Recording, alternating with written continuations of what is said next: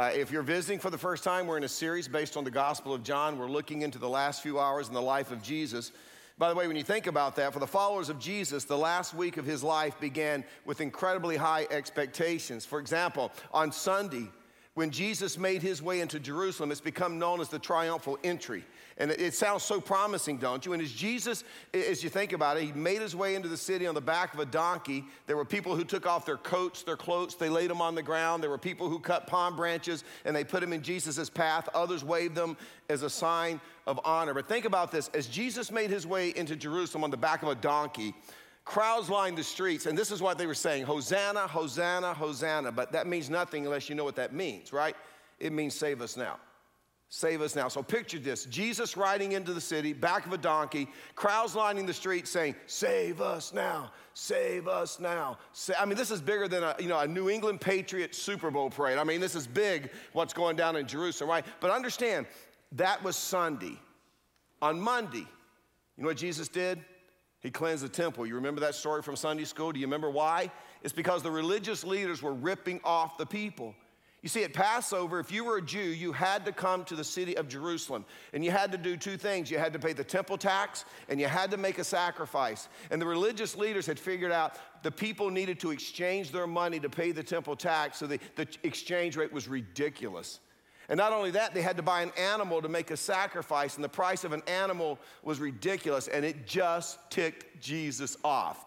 So he made his way into the temple and he overturned the, all the money changers and he let all the animals out. I mean, it was incredible chaos. That was Monday. Because of that event on Monday, Jesus spent Tuesday and Wednesday going toe to toe with the religious leaders. And by now, they hate him.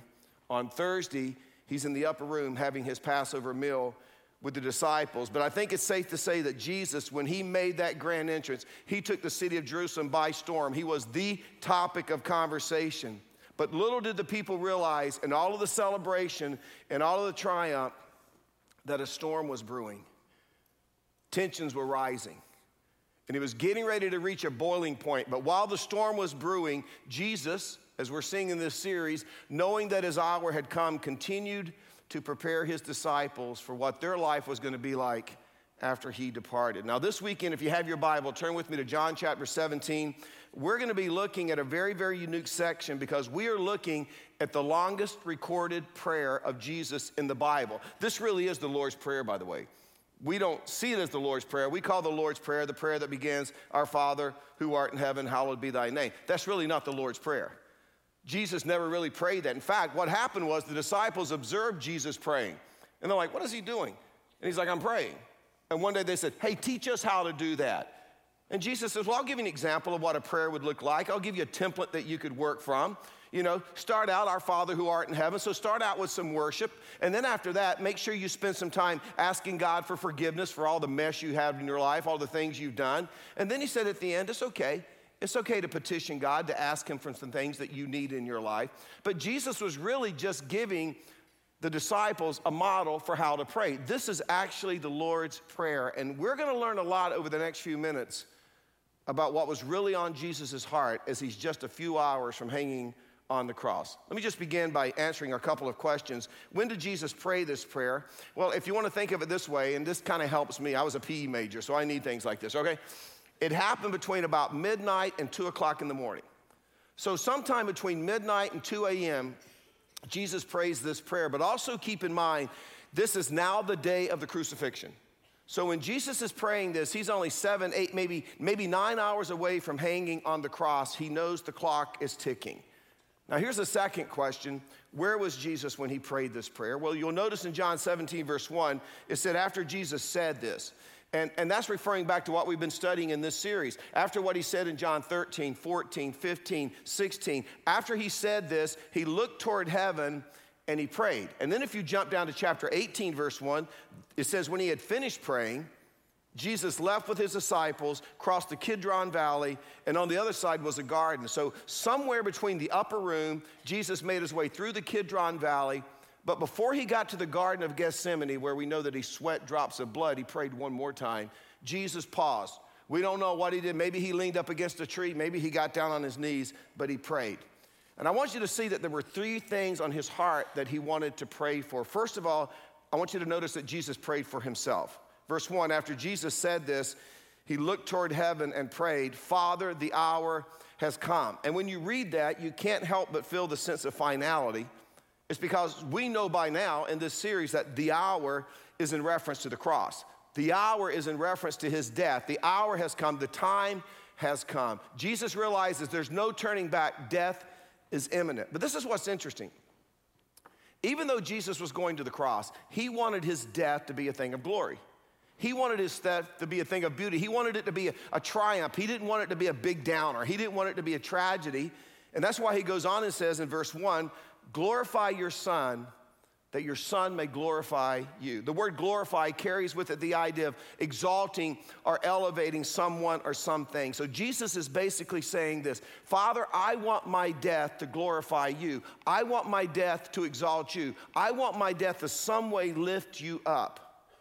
Verse 2 For you granted him authority over all people that he might give eternal life to all those you have given him. Now, this is eternal life. So if you've ever wondered, what eternal life is, Jesus said, let me just sum it up for you. This is eternal life that they know you, the only true God, and Jesus Christ, whom you have sent.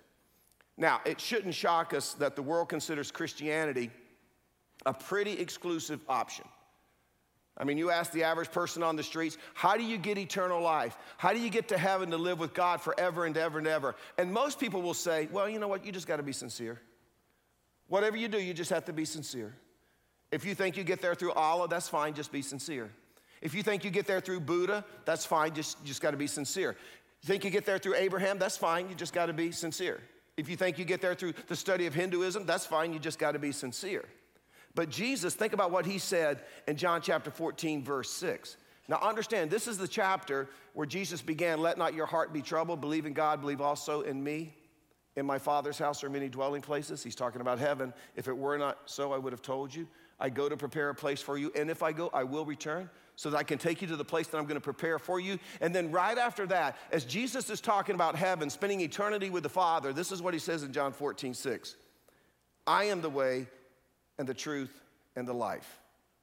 No one comes to the Father except through me. So Jesus says this if you want eternal life, if you want to go to heaven, for all eternity with the Father, Jesus says, Understand, I am the only way you're ever going to get there. Now, let me just say this it's narrow, but it's not exclusive. That's why John 3:16, for God so loved the world that he gave his only begotten Son, so that whosoever. So it's narrow, but again, it's not exclusive. And so Jesus, he wants his death to run this perfect course so there's not going to be any barrier, there's not going to be any roadblock, any roadblock on this path to be in a relationship with the Father, to be reconciled back to the Father. And then he says this in chapter 17 verse 4. I have brought you glory on earth by finishing the work you gave me to do. What Jesus is saying is this. After 33 years on this earth, he says, Father, I have completed everything that you sent me here to do. I have accomplished everything that you've given me to do. There's nothing that you've asked me to do that's been left undone. That's why, in just a few hours, when Jesus hangs on the cross, before he takes his last breath, what does he say? He says, It is finished. It's not because his life is finished, it's because everything he had been sent here to do had been accomplished. Verse 5 And now, Father, glorify me. Now, what's the word mean? It means exalt, it means lift up. So basically, Jesus is saying, And now, Father, lift me up into your presence with the glory I had with you before the world began. What that basically means is this Jesus is saying right there that after 33 and a half years on this earth, apart from the Father, he was homesick.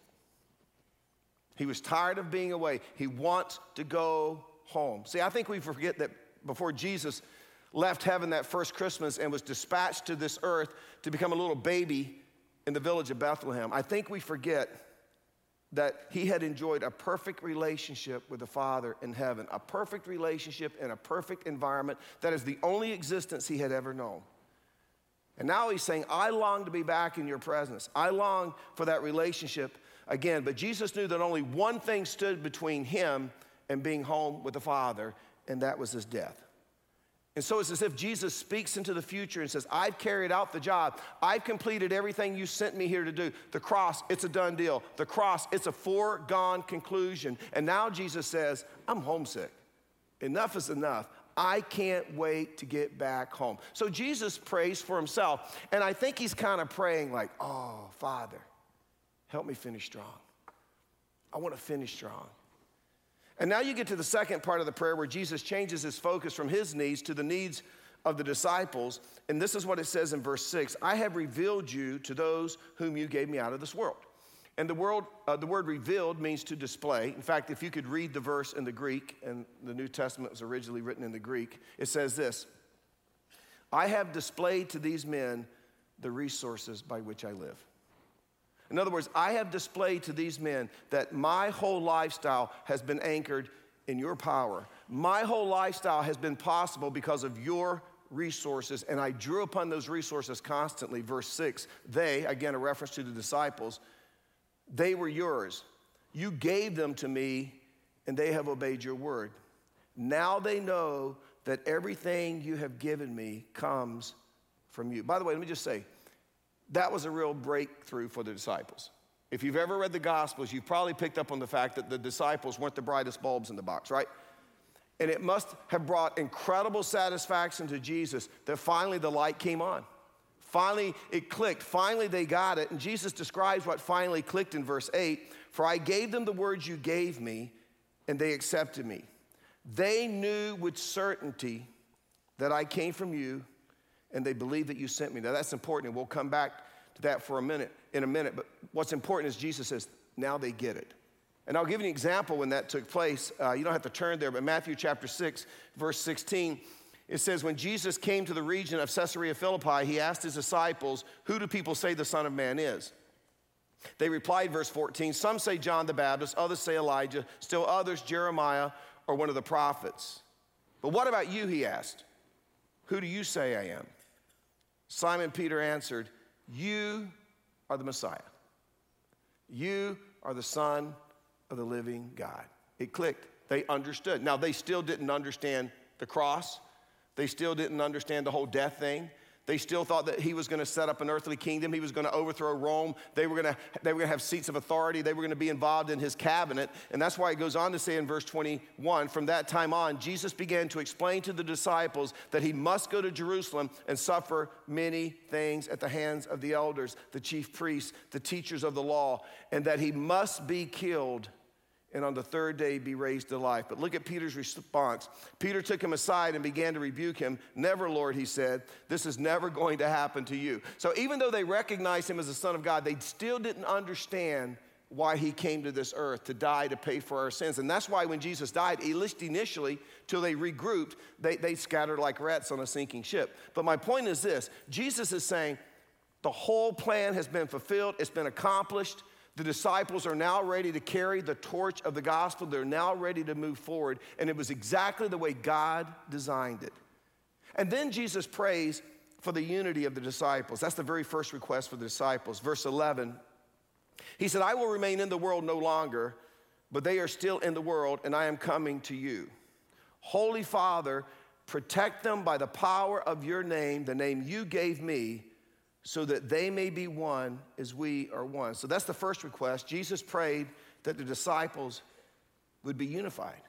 He prayed that they would be one. In other words, Jesus says, Father, just as you and I have had this perfect relationship, just as you and I have been involved in this perfect fellowship, I am praying that these men will be able to experience that kind of relationship, that kind of fellowship with one another. He says in verse 12, while I was with them, I protected them and I kept them safe by that name you gave me. And we sang about it this weekend at all of our campuses. There is nothing like the name of Jesus. He says, I kept them safe. None has been lost except the one doomed to destruction so that the scriptures could be fulfilled. Who's that? Reference to Judas. Jesus talked about it earlier in John chapter 6, verse 7. He looked at the disciples and he said, One of you is the devil, right? It was going to happen. It's part of the prophecy. By the way, let me just say this. If you take the time to study the life of the disciples, you will see that these were individualistic men.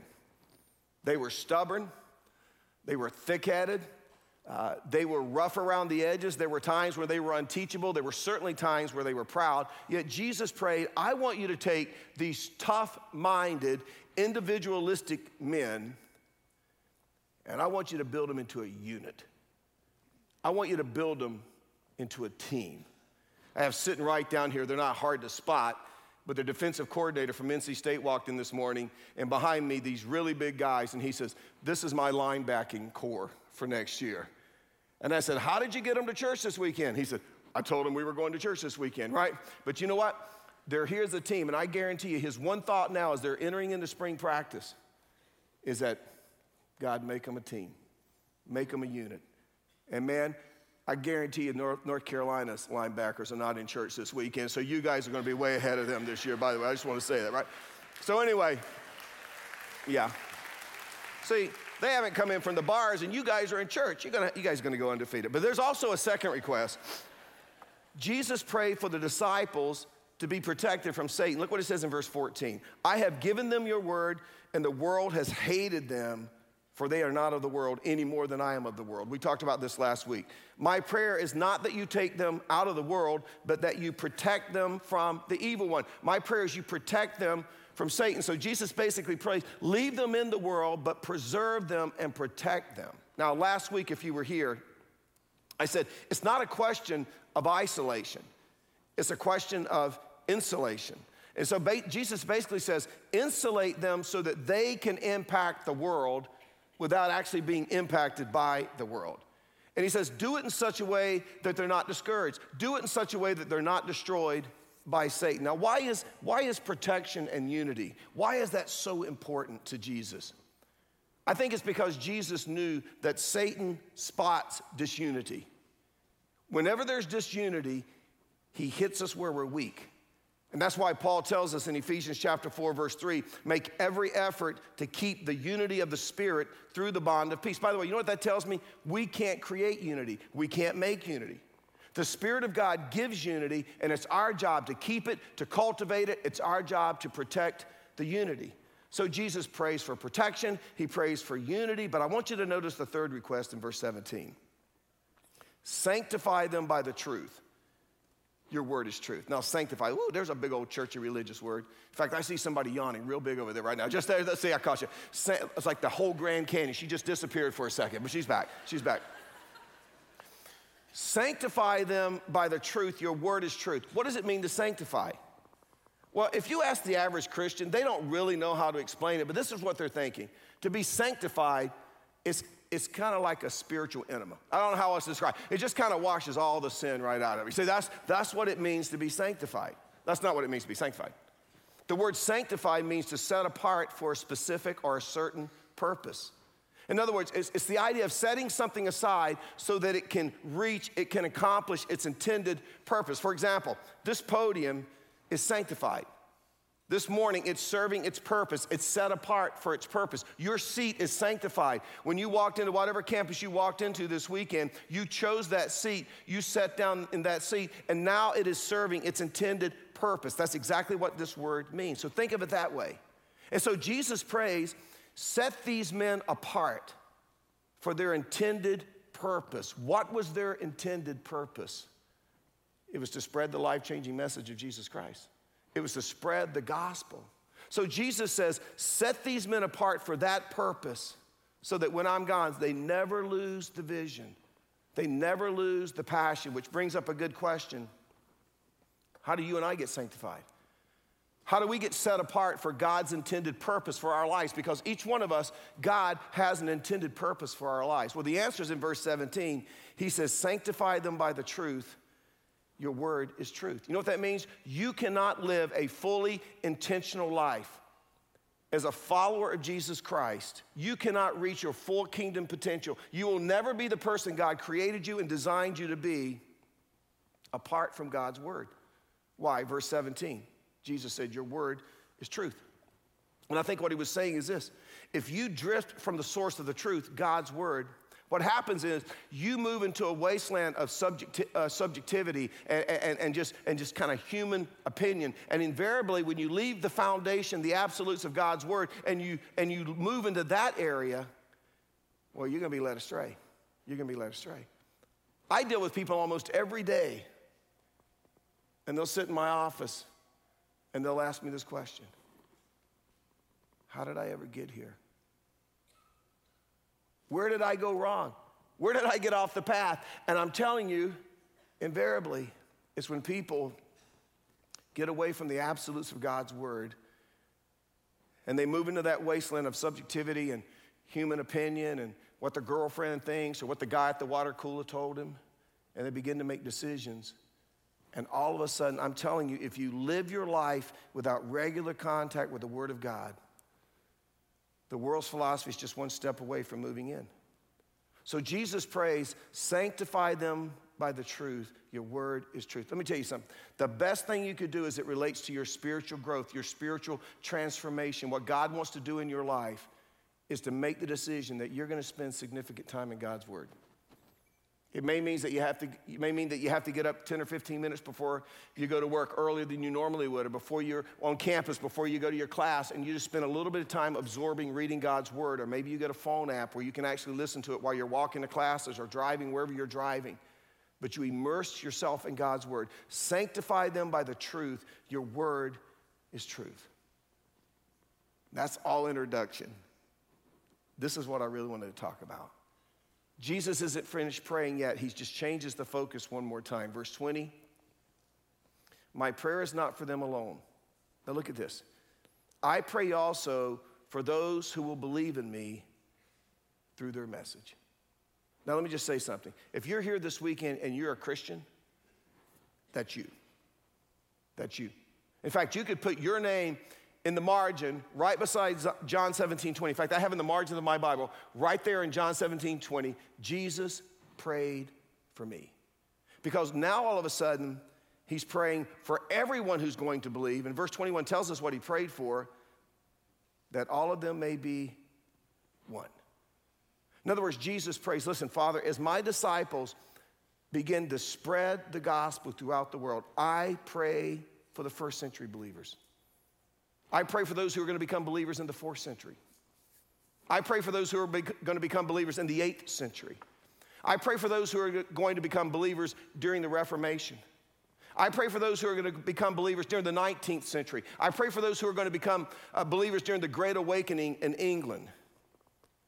I pray for those who are going to become believers in the 20th century. That's me, that's a lot of us. But then he says, I pray for those who are going to become believers in the 21st century, and that's many of you also. But notice what he prays for in verse 21 that all of them may be one. Verse 22 I have given them the glory that you have given me, that they may be one as we are one. Verse 23 I and them, you and me, so that they may be brought to complete unity. Now, look what he says. This next phrase is so important. Then the world will know that you sent me. In other words, when all believers are unified, when they are one, when they are working as a unit, then the world will know that you sent me. Now, when you read the word church in the New Testament, there's two different kinds of church. There's a local church. Hope Community would be a local church. We're a local body of believers. There are many churches throughout the triangle. That would be one. And then there is the, the universal church, which would be all believers of Jesus Christ through all time, anywhere in the world. Now, those of us who are in church circles, we often refer to the local church as the little c church, and we refer to the big church of all Christians, all believers, as the big C church. Now, forget about Hope Community Church. I mean, forget about our unity. By the way, we have incredible unity. We may have experienced something in Hope Community Church, I'm, I, and I'm not kidding when I say this. I don't know that any other church has ever experienced since Acts chapter 2. And I'll tell you what it is. In 22 years of business meetings, and I figured this out 22 years of business meetings. Over those 22 years, we've approved and spent millions and millions and millions, way over $100 million, or, or $100 million in the community and the world. On top of that, we voted people into leadership. We've made decisions about are we going to build a campus? Are we going to move? Are we going to do this? We've had probably over 100,000 people vote in those 22 years. And do you know with over 100,000 votes that we've had less than 10 no votes? 10 no votes in 22 years. I'm telling you, that is unheard of in most churches. But forget our unity. Think about the unity, let's just say the triangle, the, the unity of all our different congregations in the triangle, churches who teach the gospel, who believe the message of Jesus Christ. Let me ask you a question. When our lost friends look at our churches in the triangle, do they see unity? Do you think that they would conclude Jesus must be who he said he is? There's no other way to explain this kind of unity? I don't think so. I mean, think about it. Acts chapter 2, when the church began, one church. Peter stood up in the streets of Jerusalem, shared the gospel, the death, burial, resurrection of Jesus Christ. 3,000 people converted to Christianity. That began the church. And even as God began to spread the church out of Jerusalem, it was one church. But over time, there were fractions, factions. Over time, there were divisions, there were cracks, debates and arguments over doctrines, you know, like end times. Is Jesus coming back before the tribulation, during the tribulation, after the tribulation? Well, we can't agree. We better start our own denomination, right? Over baptism, do we sprinkle you or do we dunk you? We can't agree. We better start our own denomination. How do you dress when you go to church? I had a guy come up to me and says, Man, I love this church, but it really bothers me that everybody dresses so casual. I believe that when you go to church, you show your Sunday best. I'm like, Really? You think you can live like a hellion all week and put a tie on on the weekend and that's going to impress God? I don't think so, right? Right? Well, we better start a whole new denomination, right? Worship style. Some churches have no musical instruments. Ours is like a Madonna concert. You know, I mean, it's just, you know, right? How about the work and the role of the Holy Spirit in our lives? Woo, can't agree on that. We better start a whole denomination. How about communion? We can't even decide should it be wine or should it be grape juice. In fact, we serve grape juice, and people ask me all the time, why? It's because I know you people. And I know if we had a good vintage at communion, you guys would keep getting in the back of the line and going through again. So it's like, we don't, we don't want to get into that situation, right? We better start a whole new denomination. Did you know that now there are 217 denominations just in the United States that use the same Bible and preach the same gospel and preach Jesus Christ? And we can't even have a conversation. We don't even speak to one another. But this is what Paul said. Paul, the great apostle Paul, right? Philippians chapter 1, verse 15. He says, It is true that some preach Christ out of envy and rivalry, others out of goodwill. The latter, the ones out of goodwill, do so out of love, knowing that I am put here for the defense of the gospel. The former preach Christ out of selfish ambition, not sincerely, supposing that they can stir up trouble for me while I'm in chains. But look what he says what does it matter? The important thing is that in every way, whether from false motives or true, Christ is preached. And Paul says, Because of this I rejoice. Yes, I will continue to rejoice. See, we don't do that though. We don't agree to disagree as long as Christ, the gospel, is being preached. You know what we do? We focus what we don't agree on. We focus on what makes us different. And as a result, it creates all kinds of disunity among believers. And we come away with the superiority. You know, we're the ones who are really right and you are wrong. I mean, think about this though in Jesus' last hours on earth, he could have prayed for anything. And he prayed for us. And he could have prayed for anything on our behalf. He could have said, Father, make sure they're wealthy, make sure they're healthy, make sure they have great marriages, make sure they have strong families, make sure they protect the planet that I created. He could have prayed for anything and he prayed for unity. Why? Verse 23 because then the world will know that you sent me. So understand, when you come to the final aspect as to what was most important to Jesus right up before his death, it was the unity of all his believers. Now, why was that so important to him? Well, as surprising as it may sound, that was his strategy to change the world. Look what it says in verse 21 that all of them may be one. Not just us, not just the believers at Hope Community Church, but the believers at Hope Community Church and the believers at the Summit and the believers at Colonial and the believers at St. Michael's and the believers at Edenton Street Methodist and the believers at Peace Presbyterian and the believers at World Overcomers and Kings Park and even that little legalistic Liberty Baptist church that I grew up in. That all may be one. Father, just as you are in me and I am in you. May they also be in us so that the world will believe that you have sent me. Verse 23 I and them, you and me, so that they may be brought to complete unity. Then the world will know that you sent me. Jesus' strategy to change the world. No mention of missionaries, no mention of mega churches, no mention of gifted evangelists. Jesus simply prayed, Father, keep them in unity. So the world will witness it and say, wow, there is no way this could happen unless Jesus Christ really was who he said he was. Unless he was the Son of God. I'm talking about Catholics, Presbyterians, Baptists, Methodists, Charismatics, Fundamentals, red, yellow, black, white, all living in harmony and unity together. One.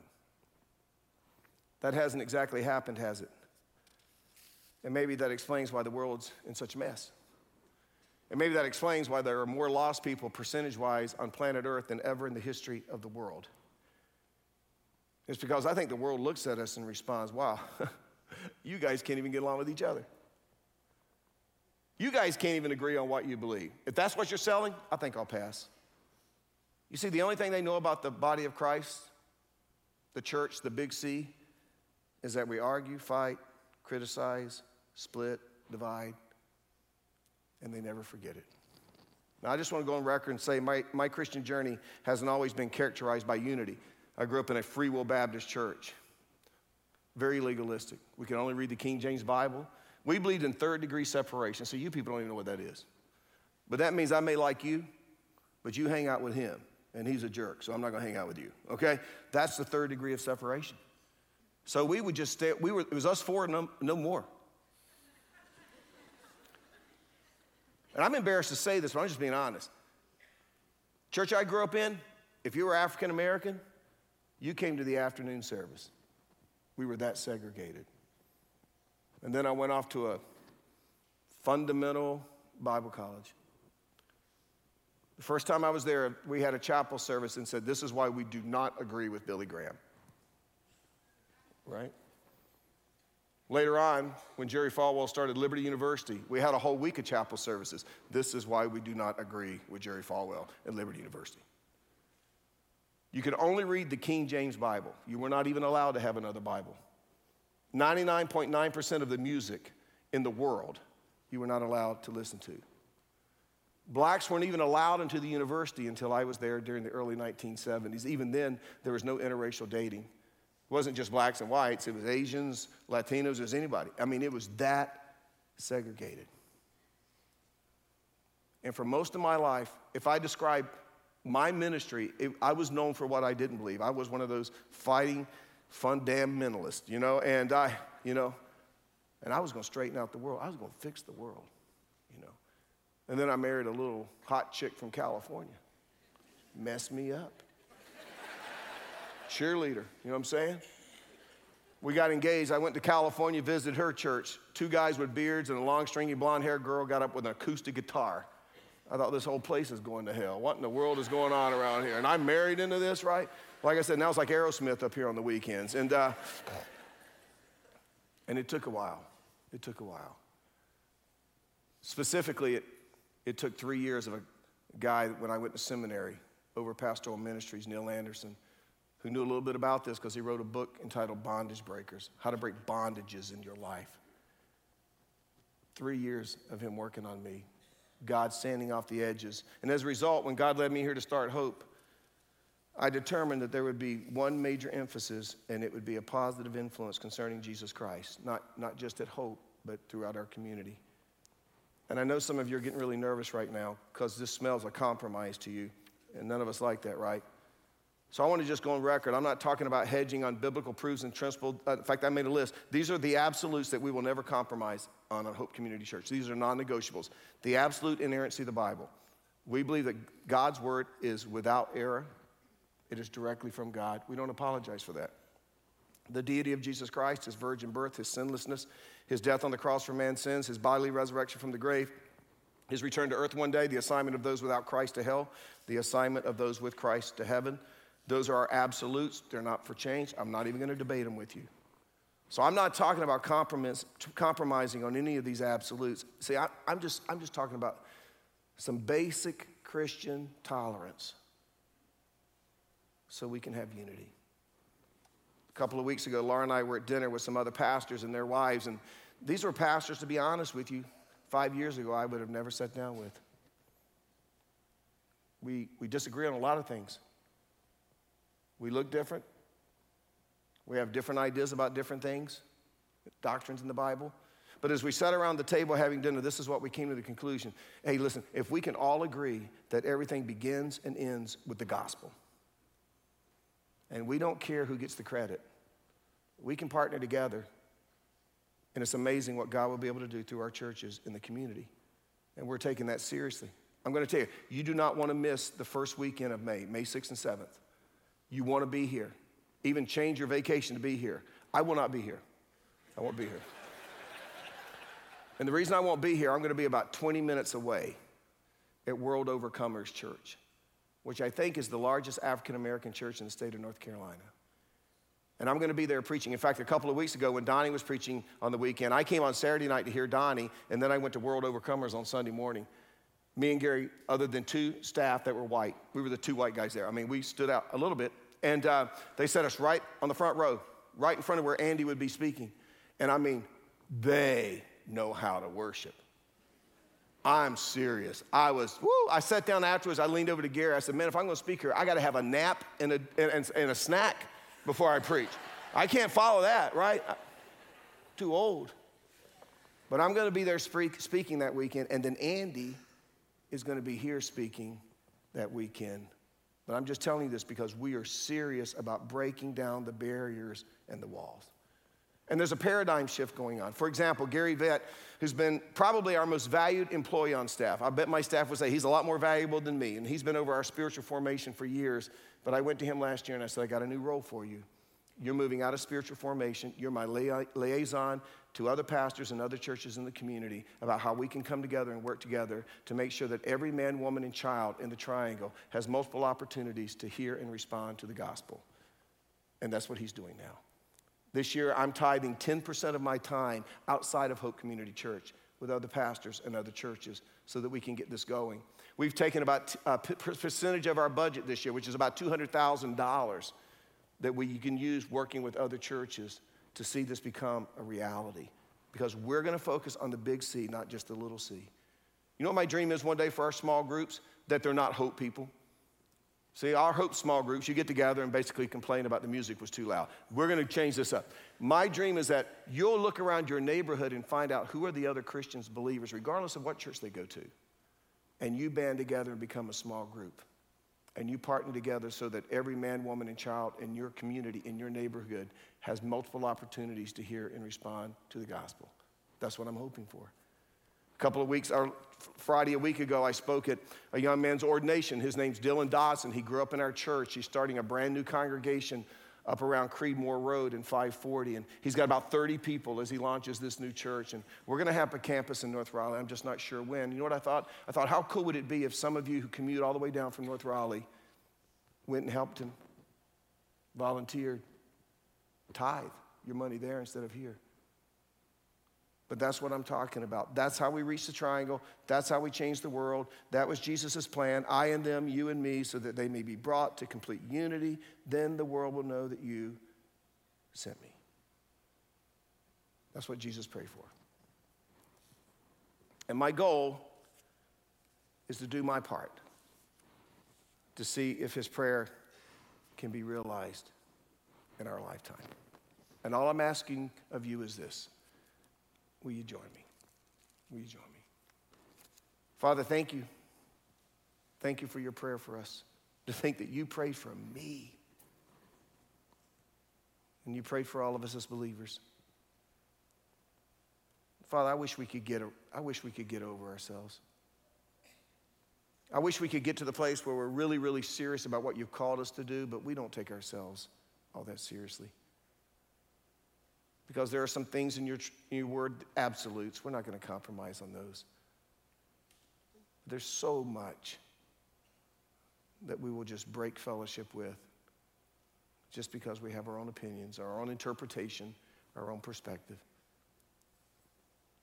Use us to be the church that sets the pace to make a difference in our community and in our world. In your name we pray. Amen.